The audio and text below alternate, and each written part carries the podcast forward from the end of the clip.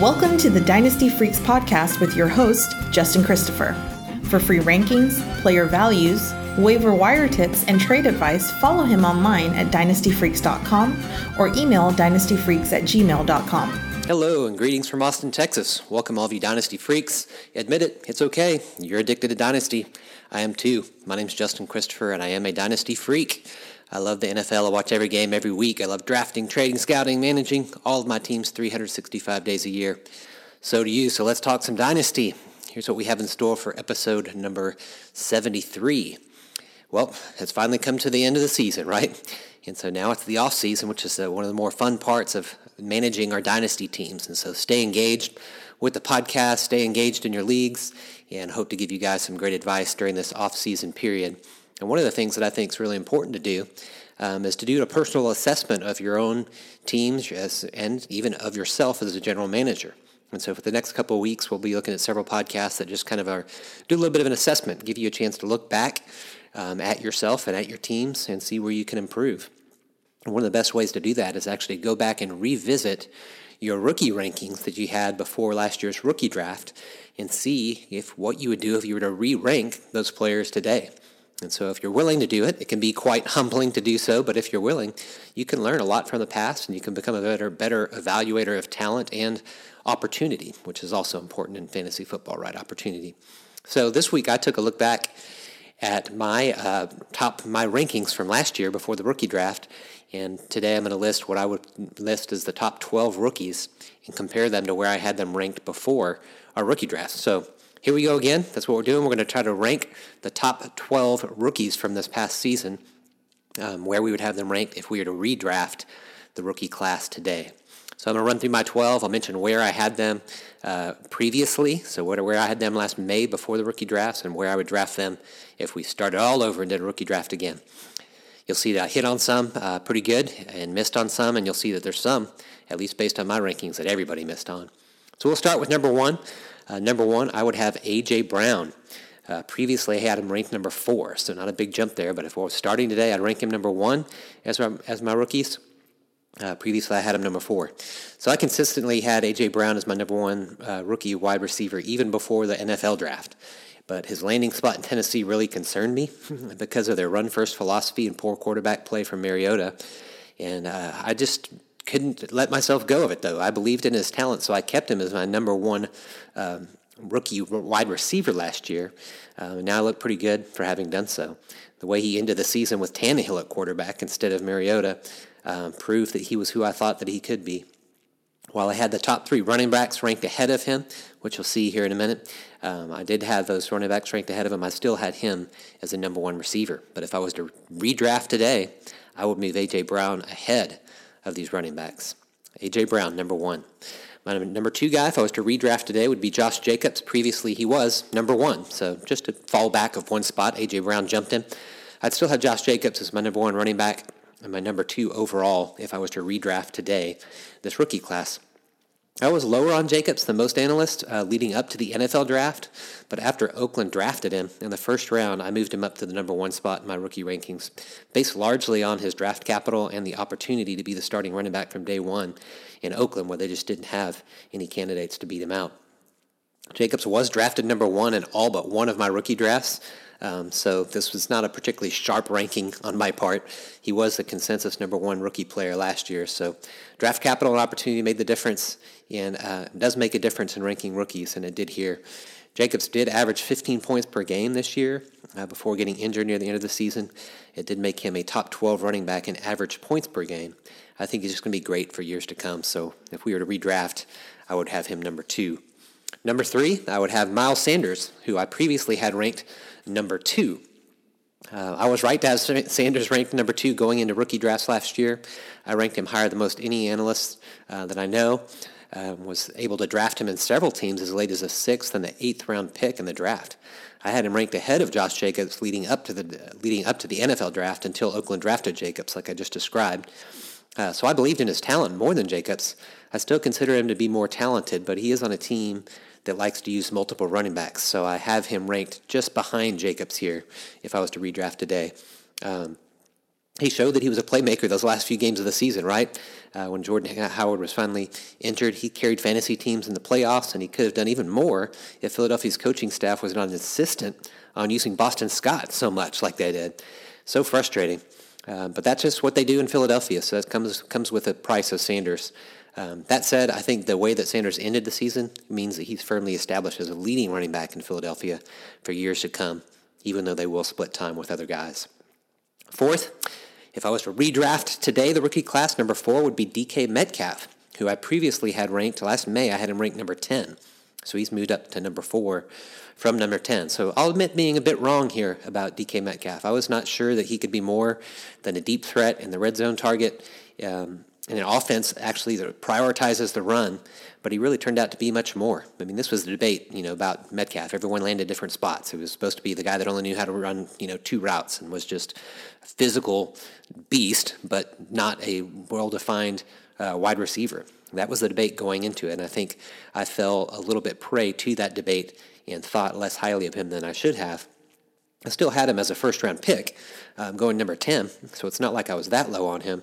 But because I had him ranked number 10, uh, I never got DK Metcalf in any of my drafts because he was drafted consistently earlier in the first round. So um, I learned a lot this year. I think that I need to actually trust draft capital a little bit more, and I really need to trust. Sometimes you've heard me say this before. I trust coaches and general managers, and Pete Carroll's one of the ones that's really worthy of trust. Uh, he's very good at evaluating talent, and so I should have known that Carroll had plans for Metcalf, and he had a really good rookie year. Next, uh, number five, if I was to re rank the rookie class, number five now would be Terry McLaurin. He was previously ranked 28 in my rankings in May. So here we see the biggest jump so far in the rankings, but it's not really because I was totally wrong, because I was higher on McLaurin than most all other analysts, and, uh, and definitely higher on him than anyone in my the leagues that I drafted in, because I drafted him a lot. So I had him ranked as a third round, early third round at number 28. He would have been an early third round pick and that's why I was able to get him in the third round in a lot of my a lot of my uh, teams because I had him ranked there. I was able to draft him in several teams, like I said. He was uh, awesome. He was a starter and a star from his first NFL game, like scoring touchdown, 125 yards in his first game. It's like, whoa, this guy isn't wasting any time. He did have a bit of a lull in the middle of the season when Washington made the switch to Dwayne Haskins, and I really wondered how that was going to work out. But by the end of the season, uh, he and Haskins were starting to find a connection, and he was playing like he did at the start of the season. Uh, I think that if we were drafting again today, he would certainly be drafted in the first round of rookie drafts if we started them today. I'm thankful to have him on several teams, and I have him ranked as high as number five if we were to redraft. Six would be uh, Kyler Murray. I had him uh, previously ranked number 12. So I'll admit to being a little skeptical about Kyler Murray in the Cliff Kingsbury offense. Like that caused me um, to be a bit of a skeptic, wondering if he could really do his college style play in um, in the NFL. In addition, I was, I was, I was worried about Kyler's size. Just to have a quarterback come in with such a small stature, I just didn't know if he would just get crushed. Um, but his size and the offensive experiment in Arizona did cause me to rank him lower than most analysts. I, I think that I was actually wrong to do so. He didn't miss any games with injuries, even though he ran the ball 93 times for 544 yards, and he finished the season as a number seven ranked quarterback. So I moved him up to my number six ranked dynasty quarterback already. And so I should have had him ranked right around number six in rookie drafts. If I was to do it again, he definitely would be a middle of the first round guy. And so where I missed there was just not uh, just being skeptical of this new offense and skeptical of his size. And so maybe this is a new era in the NFL, and I need to be more open um, to guys being drafted early, even though they're small and even though they're with the new kind of offense. Number seven, I have uh, Deebo Samuel. Previously, he was ranked number six for me, so he didn't really move. I got this one right. Uh, he was my number three ranked uh, rookie wide receiver before the draft. I just like his skills, and I felt like he could play uh, better than McLaurin and Metcalf, but I would rank him behind those players if we drafted today. So I'm, what I'm saying is I like Deebo's talent more than McLaurin and Metcalf's even. Um, but I rank him behind those players today for, for one simple reason Kyle Shanahan. He's too sporadic in how he calls games. So sometimes he'd feature Deebo and give him five to eight touches. Other games, he would only get two to four touches. Shanahan drafted Deebo uh, way before um, other scouts uh, said that he should be drafted. So it told me right away, like Shanahan has in mind a very specific way that he wants to use him. Um, and he could have used those skills that way. Uh, he has actually done that well. But the thing with that is it just varies too much game to game. I still love uh, that I was able to get Deebo in several leagues because of how high I had him ranked. And I regret giving him up in a trade that I made in an unsuccessful, what ended up being an unsuccessful attempt to make the Super Bowl, make a Super Bowl run in a league. Um, so I was pretty much spot on with Deebo, would rank him about the same as I did uh, last May. Eighth is a surprise. I have Devin Singletary. He was previously ranked number 29. Uh, here's another guy that I think I got wrong. I had eight rookie running backs ranked ahead of Singletary before uh, rookie drafts. So I had eight running backs ranked ahead of him. And now I'm basically saying that he's third, that he's just behind Jacobs and Sanders uh, if I was to redraft today. Uh, he never broke out to the degree that Jacobs or Sanders did, uh, but he did do enough to show that he can be a lead back for years to come in Buffalo. Uh, he scored 11.4 points per game, so that left him just outside the top 24 running backs for the year, just if you're just going by average points per game. Um, I think where I made a mistake with him is while he compiled a ridiculous stats in college, it was with Florida Atlantic and against weaker competition, and I think I held that against him too much, and I should have let his college production speak for itself rather than trying to evaluate his competition. And so I think going forward, I'm going to look at production a little bit more heavily than I do the competition that people that uh, these players play against. Going to number nine now. Number nine, I would rank today T.J. Hockenson. He was previously ranked number seven, so not a lot of movement here. Uh, simply put, here here's one where I'm just choosing to hold onto what I believed when the season starts. Um, tight ends take longer to develop than, than other positions. We know that and Hockenson battled injuries all season, and he had backup quarterbacks throwing him passes for half the season. And so all these strikes against him. Um, I'm just looking at game number one. His only breakout game was week number one when Stafford was throwing in the ball and he looked like he was going to be a superstar from the from the jump, like right away. But I think that uh, there's no reason to doubt what we saw in game one can be how he continues to play. It'll take him some time to get there. Getting Matt Stafford back there will actually help him a lot. And so I'm pretty much giving a hold here on Hockenson. Still a first round value, though I did move him from number seven, where I had him in May, to where now I'd have a number nine. Right behind him is another tight end. So tight end uh, Noah Fant at number 10. If I was doing a draft again today, he would be my 10th player on my board. Previously, I had him ranked number 14. So I had Hockenson 7 and Fant 14 uh, last May. I had a bigger gap between Hockenson and Fant in the rookie drafts than I do today. That's just that's just the truth. Like now I've got them back to back. I just felt like Fant was not as complete of a tight end as Hockenson and that he would not be on the field as much on running downs. I also didn't like the quarterback situation in Denver with Flacco and the rookie Drew Lock. And so I ended up being right about Flacco, no good. but by the end of the season, I ended up being wrong about Drew Lock. I think you'll hear more about him next week when I do my round two rookies. If I was to redraft round two, Drew Lock's going to be in that, I'll tell you. Uh, Fanton did not get the kind of volume that I'd like to see in year one. He only had 40 receptions, but he did have two tight end one weeks, like breakout weeks where he was a tight end one, would have been, you know, top 12 tight end on that week. And I think when you're a rookie, if you can show that, like Hockenson did in one game, like Fant did in two games, I think it's safe to assume that they have the capacity to continue uh, to do that. Hopefully, Drew Lock is going to continue to improve, and Fant will be a great part of this offense going forward. Um, I would assume that he, he will. Last two here, number 11, if I was to re rank rookies today, Daniel Jones would be my number 11. Um, previously, he was number 51, so this is a huge jump. Uh, I'll just say I was wrong on Daniel Jones, but I would say possibly then again, almost, almost everyone else was as well. Uh, with all of his fumbles and interceptions this year, Jones still finished as a uh, this year as the number 13 quarterback in average points per game. Um, he should only get better in that arena of those turnovers, and if he just sharpens that up, he would have been certainly a top 12 in average yards per game already in his rookie season. Uh, what I really like about his situation, why I would rank him now in the first round, is I really like the weapons around him. You've got Evan Engram, Sterling Shepard, Golden Tate, and now Darius Slayton, and of course Barkley. So I thought the Giants gambled at drafting Jones with the number six pick in the draft, and that he'd ultimately be a bust. But I was wrong. Uh, I try to look at like what can I learn from this. I want to say the lesson I learned is to put more stock in draft capital with quarterbacks, but we've seen first round quarterbacks bust too, uh, almost as often as they hit. So I'm not sure what I've learned here, except to say that that I was wrong. I just got it wrong. I don't think there's something in particular that I could learn here. Um, Jones would be drafted in the first round if I was to redraft today.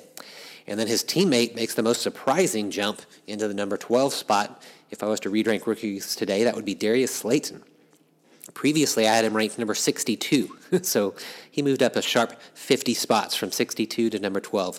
Here's definitely the biggest surprise on my list. Darius Slayton was not drafted in most of my leagues, uh, let alone held through the last rounds of cuts before the season started. So he was either not drafted or he was one of those guys that got cut when you're kind of cutting down the rosters right before the season starts. Uh, but he landed on most teams in my, in my leagues via the waiver wire this year. And now I draft him as a first round draft pick. That's pretty crazy. He scored the fifth most points among rookie wide receivers this year, just behind the other four receivers that I have listed in this top 12 already. Um, I am a little concerned that his breakout came in the middle of the season when Shepard was injured. Uh, when Shepard and Tate were healthy, Slayton's snap counts did go down pretty steadily. That said, I think that Tate is kind of past his prime. And Slayton, I believe, can actually replace him next year. And on top of that, Slayton has a skill set that none of those other receivers have in New York. Uh, he's their deep threat and the best red zone target. And so, as long as he holds on to those traits, I think he's going to continue to be valuable, even though there's a lot of people to throw the ball to there in New York. He's got a fellow rookie quarterback in Jones that I just talked about. So they have many years to play together and build chemistry. Um, I just missed on Slayton, but on this one, I just have to say so did everyone else.